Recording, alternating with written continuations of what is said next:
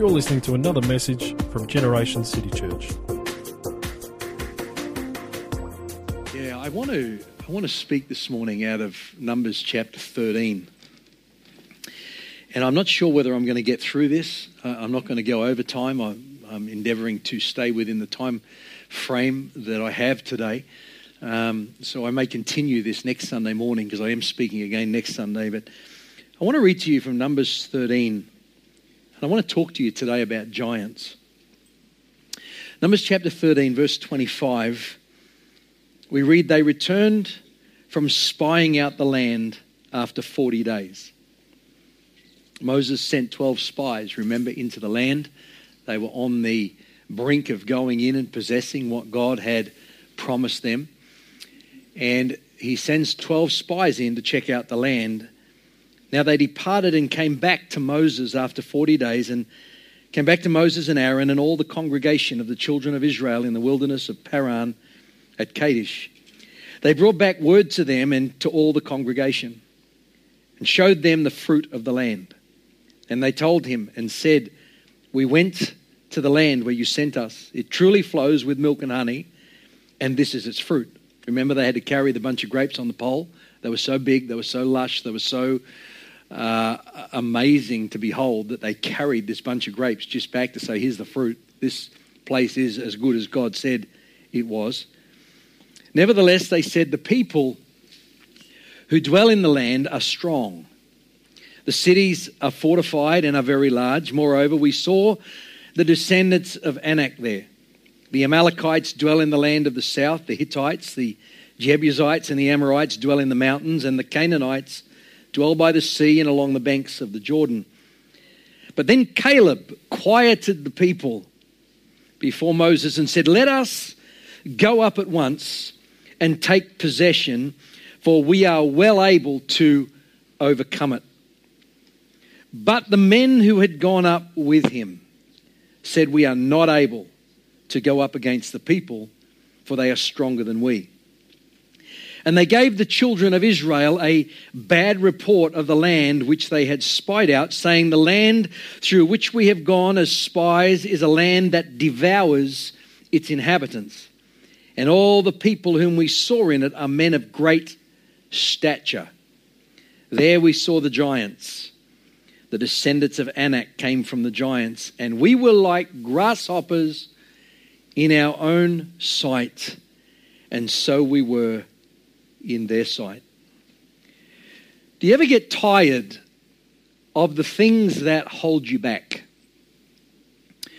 Do you ever get tired of the things that obstruct your path, the things that seek to hinder and block you from living and enjoying the abundant life that Jesus not only promised us, but died to give us. Do you ever get tired of those things that resist you, those things that constantly push back against you, those things that, that would try to stand in your way, and at times you feel like they are succeeding in standing in your way. And, and I'm just wondering for how many of you there are here today, you're actually tired of the constant battle and resistance that you face in reaching your destiny, in finding your breakthrough, in experiencing the freedom and the life, the abundance, the provision, everything that Jesus promises in His Word is ours. Do you ever get tired of feeling like you, you seem to take fewer steps forward than you seem to take backwards? Feeling like the challenges, the obstacles that you face are actually stronger than you are. Because your experience to date has been no matter how hard I try, I just don't seem to get over that hurdle. No matter how hard I try, I just don't seem to be able to break that bondage. No matter how hard I try, I don't seem to be able to get over that thing that has dogged my life and weighed me down and caused me to stumble so often throughout my journey as a Christian. Do you ever get tired of all of that? I want to encourage you today and say that it's time to face your giant. I want to encourage you today and say it's time to stand up, eyeball whatever it is that is intimidating you, blocking you, resisting you, and it's time to stand up and say, enough is enough. It's time for me to walk over this thing and push into all that Jesus promised me to have. When, when you consider Paul's words in Galatians chapter 5 and verse 1 that it is for freedom that Christ has set us free. Why would we spend another minute not enjoying that freedom that he promised is ours? You know, God's people in the Old Testament are, are a type of our journey today as Christians. I, I learned very early in my Christian walk that, that the people of God leaving Egypt is a type of us being forgiven of our sin when we come to Christ and accept and receive what he has accomplished for us on the cross that that at that point we are set free from the power of sin as Egypt released the people of God from the power of their bondage. Jesus at that point released me from the power of sin over my life. As they moved on into the wilderness it becomes a, a type of our journey into the fullness of what Jesus said is ours and Canaan, of course, is the fullness. Canaan is not a type of heaven, although I've heard that preached many times. Canaan is a type of us actually stepping into the abundance that Jesus promised was ours. Well, why is it, do you think, God allows giants to exist in our life? Why can't he just obliterate them? Why, why, can't he just crush them? Why can't he just? I mean, I mean, he, he, he has no equal. He has no rival. We just sang that this morning, and and he is the most powerful of all beings that exist or inhabit the universe, why can't he just breathe fire on them? Why can't he just break down their power and, and bring peace to us once and for all from an external perspective? Why, why does God allow them? I honestly believe that the, the, key, the key answer to that question is found in Psalm 105. And I want you to watch this very carefully, but in Psalm 105, verse 16, we read that He, God, called for a famine on the land of Canaan, cutting off its food supply. Then he sent someone to Egypt ahead of them, Joseph, who was sold as a slave. They bruised his feet with fetters and placed his neck in an iron collar until the time came to fulfill his dreams, his, his destiny, his calling, his promise. They put his feet in fetters and they collared his neck with an iron brace. And they did that until the time came to fulfill his dreams. The Lord, watch this, tested Joseph's character. I'm convinced that's why giants are allowed to exist in our life. Is because Jesus, as Arden Burrell used to say many years ago, is more interested in getting heaven into you than he is in getting you into heaven. He's more interested in transforming our inner life, our inner world, our inner attitudes, our inner convictions and values to be in alignment with His convictions and His values and His nature and His, his ways, His, his life. He's, he's more interested in getting Jesus into us than He is in actually getting us into heaven when we die. And for too long, the church preached that the wilderness was like our struggling journey till Jesus comes or until we die and go to heaven and Canaan is heaven. But in the meantime, we just have to struggle in the wilderness. That is not the truth. We are actually called to go through the wilderness, and the wilderness is a place where we grow in certain areas of our life, but then we break through, take down the giants that block us from taking our promise, and we begin to live the life that Christ died to give us here and now. But he says here that until the time came to fulfill his dreams. In the meantime, until those dreams were fulfilled, the Lord tested Joseph's character. After he tested Joseph's character, we read, then. Then what? Well, if you read the context, it's after Joseph passed the test. After Joseph passed the test, the attitude test, Pharaoh sent for him and did what? Set him free. Well, what is it that Christ died to give us?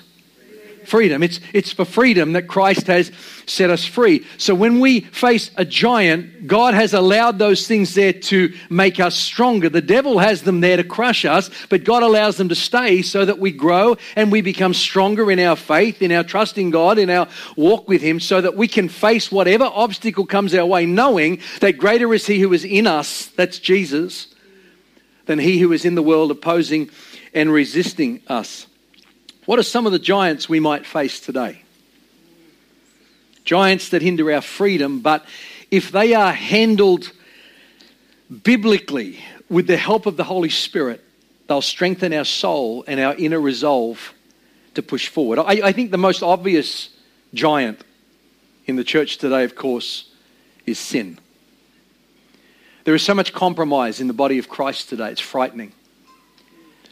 So much compromise in morals and standards and biblical values. There is so much compromise. We have truly become people who are in church rather than people who are in Christ. We live the way we want to live, but come to church looking for Jesus to bless us, to heal us, to deliver us, to set us free. And we live with so much compromise today. It frightens me the amount of the younger generation today that are just sleeping together young people that will shack up and try before they buy. Uh, it, it's unbiblical, it's ungodly, but yet they'll come to church and raise their hands in worship. But there is so much compromise. It's a giant that will eventually bring pain into your life.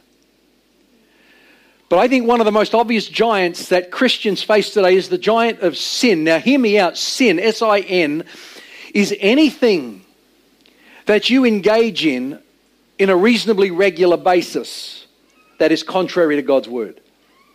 Anything that we engage in, anything that we do, our behavior, our conduct, our attitudes, our, our processes of living, anything that is contrary to God's word is, is sin. Lying, well, it's only just a little white lie. Uh, it's still sin. Sin is sin. In the eyes of God and in the eyes of His word, sin is sin. Cheating, stealing, embezzling, hateful anger, revenge, sexual immorality, selfishness, greed. It's anything in our life that we engage in in a reasonably regular basis that is contrary to God's word. Now, I, I say reasonably regular because even though our stumblings and our, our trip ups and our mishaps and our mistakes are still sin, it's not something that's dominating our life. It's not something that is dictating our behavior. We can all stumble and fall. Sure, it's sin and we need to deal with it appropriately. But I'm talking about people who engage in a particular lifestyle and in things that are contrary to what God's word teaches us. In Ephesians chapter 4, verse 25 to 32, Paul says, Therefore, put away lying, take it off. In other words, stop doing it. Become honest, become truthful. Let each one of you speak truth with his neighbor. Who, who is your neighbor? It's not just the people you do church with. Let me tell you who our neighbor is. Our neighbor is anybody we share the planet with. People that are uh, around us every day, whether they're our next door neighbor or whether they're in the street when we're, when we're driving, walking, whether we are in the shopping center, they are people who we share oxygen with. That is who our neighbor is. Our, our neighbor is anybody that we come in contact with at any time in our, in our life. Let each of you speak truth with his neighbor, for we are members of one another. We're all members of the human race. Paul says, Be angry and do not sin. Do not let the sun go down on your wrath or your anger, nor give place to the devil. Let him who stole steal no longer. You see, following Jesus brings about change in our life, change in our attitude. And I'm telling you something sin is a giant that will sabotage and rob you of your destiny if we don't deal with it correctly. Let him labor who stole before. Work with your hands what is good, that you may have something to give him who has need. Let no corrupt word proceed out of your mouth, but what is good for necessary edification. Remember, Jesus said, out of the abundance of the heart, the mouth speaks. How you talk, how you react, how you respond is really what you're like. You say, Oh, I'm not really like that. I just said it. I didn't mean it. But Jesus said, Out of the abundance of the heart, the mouth speaks. If I spew venom out of my mouth at any point in time, I've walked with the Lord long enough to know that's inside of me. Because Jesus said, out of the abundance of the heart, out of what's inside of you, the mouth speaks. It comes out of you. So we need to then get before God and say, God, that, that was ungodly what I just did. That was ungodly what I said. It wasn't wholesome. It wasn't edifying. It wasn't encouraging. It wasn't uplifting. Jesus, I need you to help me to cleanse my inner man so that I can, I can stand before you clean in my spirit, creating me a clean heart, renewing me a right spirit, a heart that's in line with you. Let no corrupt word proceed out of your mouth, but what is good for necessary edification, that it may impart grace to the hearers. Do not grieve the Holy Spirit of God, by whom you were sealed for the redemption, the day of redemption. Watch this, verse 31. Let all bitterness, wrath, anger, clamor, and evil speaking be put away with, from you with all malice. What, what is malice? Malice is the desire to inflict injury, harm, or suffering on someone else. It's revenge. It's rife in the house, house of God. And I think sin, anything that is contrary to God's word that is in our life that we are engaging in on a reasonably regular basis, is, is, is a giant that will rob us of our destiny. It will steal us of the promises of God and it will stop us from becoming all that Jesus has called us to become. You know, some things, and I've watched this over the years, some things become so watered down. We, we, we become to, we come to a place where we see so many things as small and insignificant, no big issue that does, does no harm. You know, the company's got a lot of these, they won't miss a few. This business is pretty wealthy. It's got a lot of a lot of contracts at the moment. It's doing well, and I've worked with them for a long time. And there's a ton of this stuff. They won't miss a few for a few personal things. You, you know, it's it's wrong. You, you can't escape from that. Cheating a little on our tax return. Well, it's no big deal. Yes, it is. If you want to live like Jesus, if you want to live following him and representing him and being free. Uh, let, me, let me tell you something. It's these little things that will mess your life up. When, when the Space Shuttle Challenger who remembers that? January 1986. We had just arrived in Dubbo. It was our first ministry posting, and we were watching it on the TV in horror as that school teacher was a part of the crew that they took off, and the whole thing just exploded and disintegrated in midair. Everybody was horrified. The cause of that was a little O ring that leaked a little bit of fuel, just a little bit. A little bit's not going to hurt. But it was that little tiny thing in that huge big machine that caused its total destruction. It's the same in our Christian walk. You know, a hotel this size isn't going to miss one towel. I reckon I'm stepping on some toes right now. You thought I was going to touch the big ones, didn't you? it's wrong.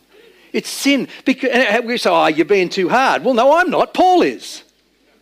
Because Paul says, therefore, put away. Don't do this anymore. Lying, stealing, cheating, anger, malice. I'm not being too hard. The Bible's being too hard. You know. Oh, look at that. They've given me too much change in the checkout. Well, it's not my problem, it's theirs, isn't it? Oh, I'm the winner. In you know, it's those little things in our life. You know, I'm nice to most people, I only hate a few. we, we balance, don't we? We kind of weigh one up. You know, just because I hate on what, that one and that one, oh, and there's that one over. Oh, I forgot about you too. Yeah, you're on the list, and you know. But everybody else I love, and I'm nice to, and I'm kind to, and I'm Christ-like to. But just when I'm with you, I just, you know, it's wrong. It's it's sin. You know, we can be assured that what we allow in our behaviour regardless of how small, the compromises that we continually make. Sin is anything that we would regularly engage in that is contrary to God's word. Those things will come back and bring a harvest of pain in your life and will eventually rule your inner world. That's what the Bible teaches. God is not mocked. Whatever a man sows, that will he also reap. You know, watch this Song of Songs, chapter 2, verse 15. It's up on the screen. Catch us the foxes, the little foxes that spoil the vines. For our vines have tender grapes. Keep that up there for me, Nelson. The little foxes. For our vines have tender grapes, who is the vine? Who is the branch? Do the grapes grow on the vine or the branch? The branch. The fruit in our life, the fruit of the Holy Spirit, the fruit that, that reflects God in us, the fruit, it's tender. And it's the little foxes, it's the little things that will get in and will ruin the tender fruit that the Holy Spirit is like trying to gently bring out in our in our life. We are the branches. It's those little things that will ruin us. I remember a pastor friend telling me a story. He went to the local swimming pool with another pastor friend and, and they got to the turnstile and it was two bucks to get in and he pulls out his $2 coin and he's about to put his $2 coin in the turnstile when the other pastor friend said, hey, well, well, don't put it in there. He said, look, the gate's a little bit open. He said, don't pay, we just go in. And this pastor friend said to his pastor friend, are you serious? He said, Yeah, save you two bucks, buy a bag of chips with it. He said, You would sell your integrity for $2. So it's only $2. It's the local swimming pool. Everybody does it. Yeah, everybody does. But we're called to not be like everybody. Come out from among them and be separate. Be different. Let your light shine before men. It's the little things. It's the little things that when we engage in them long enough, they will, what you tolerate in your life will eventually come back and rule your inner world. And what rules your inner world will dictate the fruit that happens in your outer world. Because whatever a man thinks in his heart, so is he. That's what the Bible says. Romans chapter 6, verse 16. Any sin you engage in will eventually rule you. It says here, don't you realize that you become the slave of whatever or whoever it is you choose to obey? You can be a slave to sin, which leads to death, or you can choose to obey God, which leads to righteous living. Do it often enough, and it will become a giant in your life. Whatever it might be, do it often enough. Now, now listen to me. The, the key to taking down the giant of sin is repentance. It's doing an about face. It's, it's saying, God, I'm, I'm walking this way, I'm doing, and I know it's wrong. God, I'm, I realize I've just heard Pastor Marty speak and I feel convicted. And yeah, I've been doing that. And yes, I've been explaining it away as, as no big issue. Everybody does it. Uh, you know, it really hasn't been a problem in the past. But hey, I just realize it contradicts your word because I'm called by your word to put that stuff away and stop doing that no matter how big or how small because it's the little things in my life that will actually ruin the fruit that you're trying to produce in my life. God, I've had enough. No, I'm drawing a line. Thus far, no further. I'm not only going to stop God, but I'm turning around. I'm now, I'm now going to behave this way. I'm now going to walk this way. I'm now going to go back and do what is right and get things what is right. But, but understand this repentance is not enough. Repentance is not enough to take down the giant. It's the key, it's the starting point to taking down the giant. The challenge of taking down the giant of sin is accountability. It's having someone in your life that will call you to account. Hey, you said you weren't going to do that anymore, and there you are doing it. It's the faithful wounds of a friend, is what it is. And so the challenge to take down the thing that, that you have, have played with, the thing that you have messed with, the thing that you have dabbled in, the thing that you have meddled in, whatever it is, it's the compromise, anything that's, that's contrary to God's word. You, have drawn a line in the sand. yet you repented. You're going back to that. Yeah, you're right. You, you, know, call me to account. And, and how do I know that, that repentance is not enough? Because a lot of us will just go, yeah, God, I'm sorry I did that. I won't do it anymore. And then two minutes later, we're doing it again. And, and I've been on that merry-go-round, just like I know many of you have. So repentance doesn't do it by itself without accountability. And I can show you from the Bible why accountability and where accountability is critical for us to actually get a breakthrough. It's in James chapter 5 and verse 16. Confess your sin to God, to each other. Confess your sin to each other. Watch this. And pray for each other so that you may be set free. How do you take down a giant? Is anything that's blocking you, hindering you, holding you back, binding you up, stopping you from becoming all God wants you to become? Some of you think, well, you know, gee, I'm not that bad. I, I'm not as bad as, as the bloke sitting next to me. I'm, I'm just, it's. I oh, mean, this is. But are you not getting your breakthrough? It could just be that it's that stuff, that little, that's the O ring that's leaking a little bit of fuel in your life that's about to explode and you don't know when it's going to explode.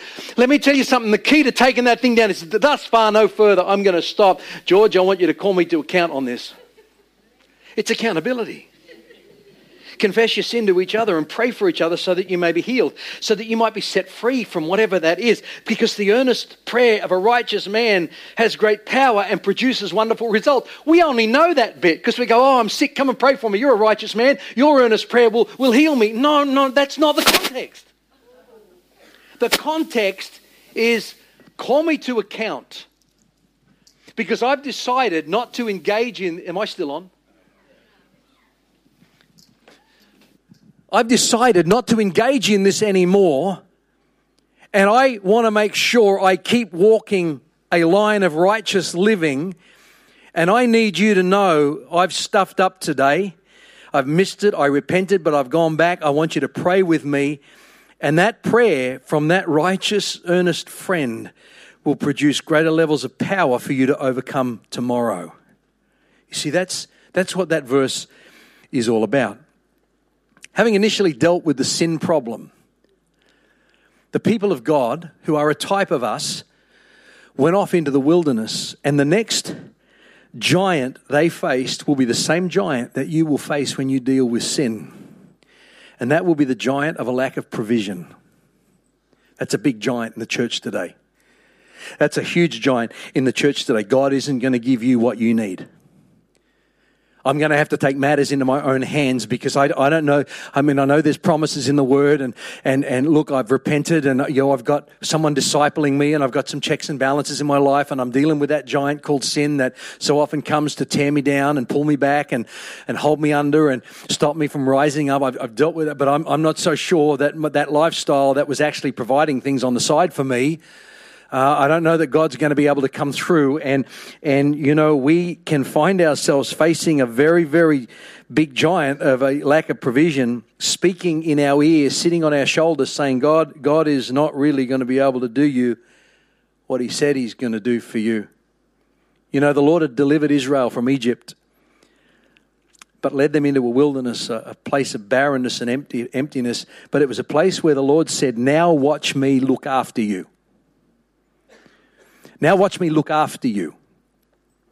Do you believe I can? Is what he was saying to them.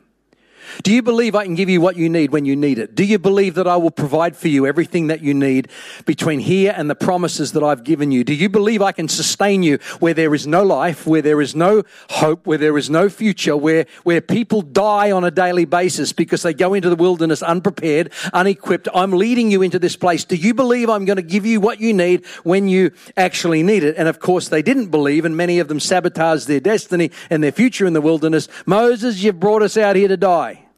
Joshua, you've brought us out here to die. Why can't we go back to the garlics, leeks, and onions? Man, they must have had bad breath back then. Because that's what they long for. The garlic, the leeks, the, yeah, I know we were in slavery, but hey, you know, we had provision back there. We had things. And I was like, come on, we've been out here 24 hours now and there's no breakfast, there's no lunch, there's no dinner, uh, there's not even any water. Moses, come on. And God is saying, do you believe? And they faced a giant called a lack of provision. And because they didn't believe, they sabotaged their future. The key to overcoming the giant of a lack of provision, and I touched on this a little last Sunday in my, in my message. The key to overcoming the giant of a lack of provision is rising to a new level of trust. That's the key. And let me tell you something. Job, Job found that. Job made that decision. Job came to a place. Job thought he was going to die. Job thought it was history for him. He thought it was over. He thought everything he had was gone. It was never coming back. Now he's sick. Now he's dying. His friends are trying to tell him to just get your affairs in order because you're not going to make it. And Job came to a place where he said in Job chapter 13, verse 15, though he slay me, yet will I trust him. You know, Job clearly came to that point where he thought he wasn't going to survive. And he had determined in his mind that even if I die, I'm still going to trust him. I'm going to die trusting him because he's a good God and he only ever does good. And I, I believe he's a good God. And if I die, there's a bigger purpose behind my death. And I'm just going to trust him, though he slay me, yet will I trust him. That's the key to overcoming the giant of a lack of provision is determining I'm going to go to a whole new level of trust. This is scary. This is hard. This is difficult. I'm going to a whole new level of trust and I'm going to hang in there. But going to a whole new level of trust is only half of it. The challenge is patience. That's the challenge. You see, when God thinks we need something, isn't necessarily when we think we need something. We can behave like spoilt brats so often. Want it and I want it now give it to me now. And, you know, I've waited days for this and I want it now and I need it now and now I'm just not happy and I won't be happy until I get it. We, we can behave so, so badly.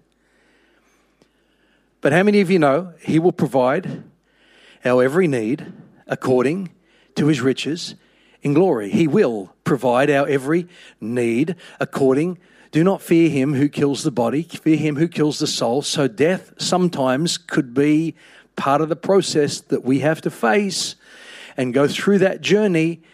And we get to the other side, we have to come to that place that He will provide what I need when I need it. Ecclesiastes chapter 3, verse 11. He has made everything beautiful in its time. Yet we so often try and do it for Him. Also, He has put eternity in their hearts, except that no one can find out the work that God does from beginning to end. I don't have a clue half the time what God's trying to produce in my life.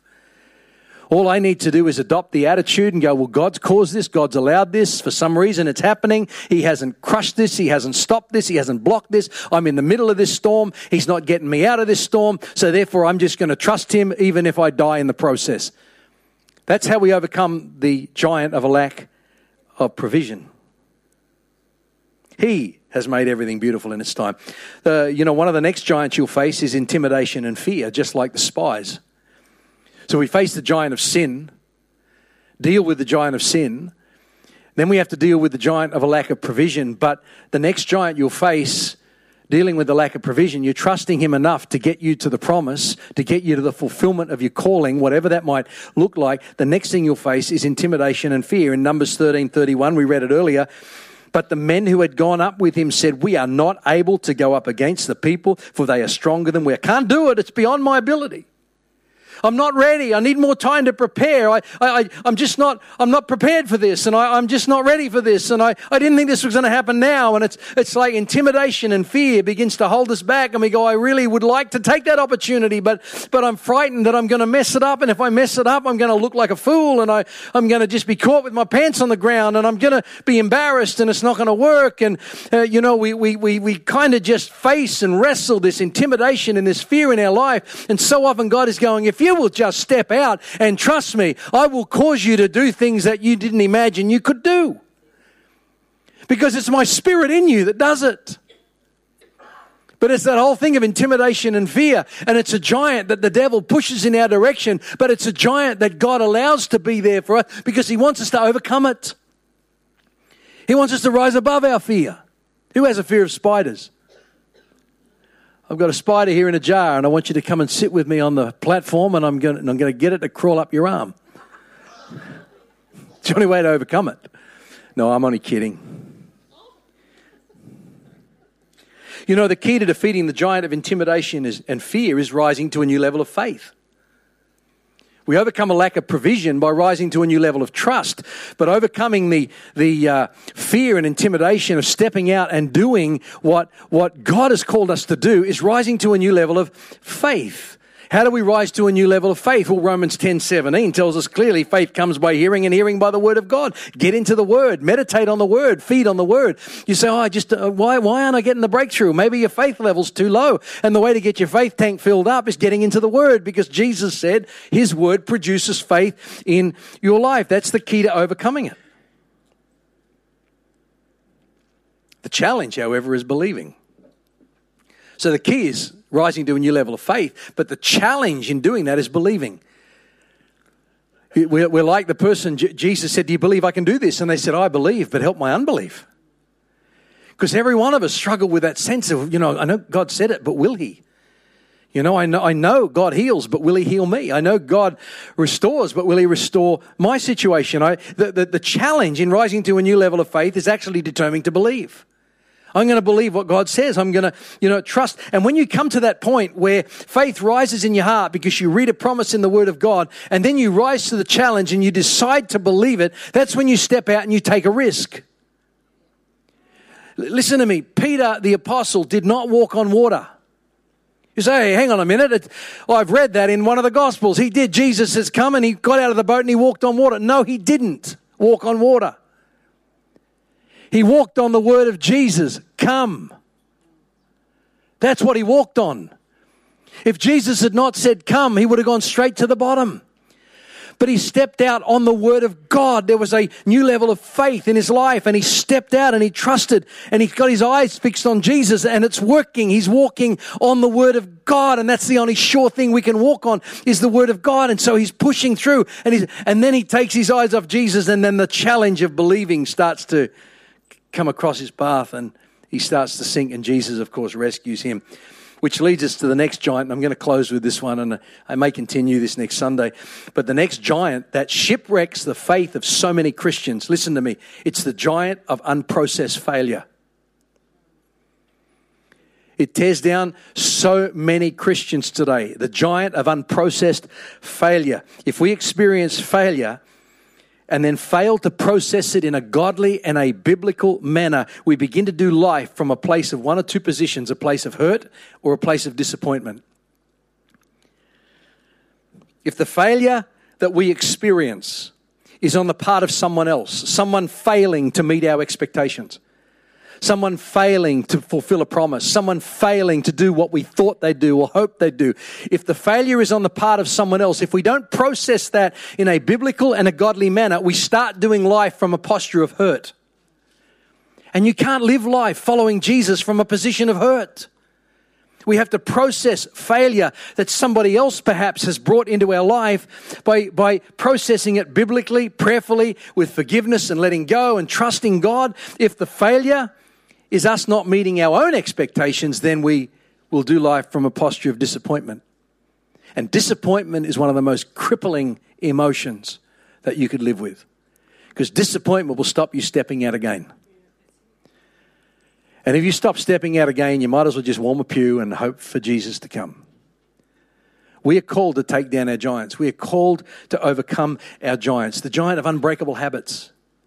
There's so much of that in the church today that we try and overcome, we don't overcome. But I'm going to pull up the pin here right now. Pull out the pin, put back the pin, put the pin back in. I suppose it is a bit of a hand grenade, isn't it? We've got to overcome, we've got to face our giants. We've got to stand up and eyeball our giants, say, thus far, no further. Greater is he who is in me. We've got to do what David did with Goliath. We've just got to look at him and say, I, I come to you in the name of the Lord. He is my help. He is my strength. He is where my support comes from. We've got to face these things with God at our side, our ever present help in time of trouble. What is your giant today? What is it that's holding you back? It's time to face your giant and it's time to overcome. Let's pray. Father, I, I pray today that your word would penetrate the soil of our heart. Your word would penetrate the soil of our inner world. And uh, Lord, I pray that your word would germinate in a way that it just produces a whole new level of trust and faith in you and a whole new understanding of our relationship with you. And I pray, Lord, that today a new sense of strength, determination would rise in our heart and we would face those things that we are so tired of holding us back. And I pray today, Lord, that people will go out of here determined again to regularly get into your word regularly meditate on the promises of God, regularly keep their eyes fixed on you. And I pray, Lord, we all come to that place like Job where we say, though it doesn't happen when I want it to happen, though the breakthrough doesn't come, I, I pray, Lord, that like Joseph, I will see it as the testing of my inner world. And when I pass the test, the circumstances will set me free.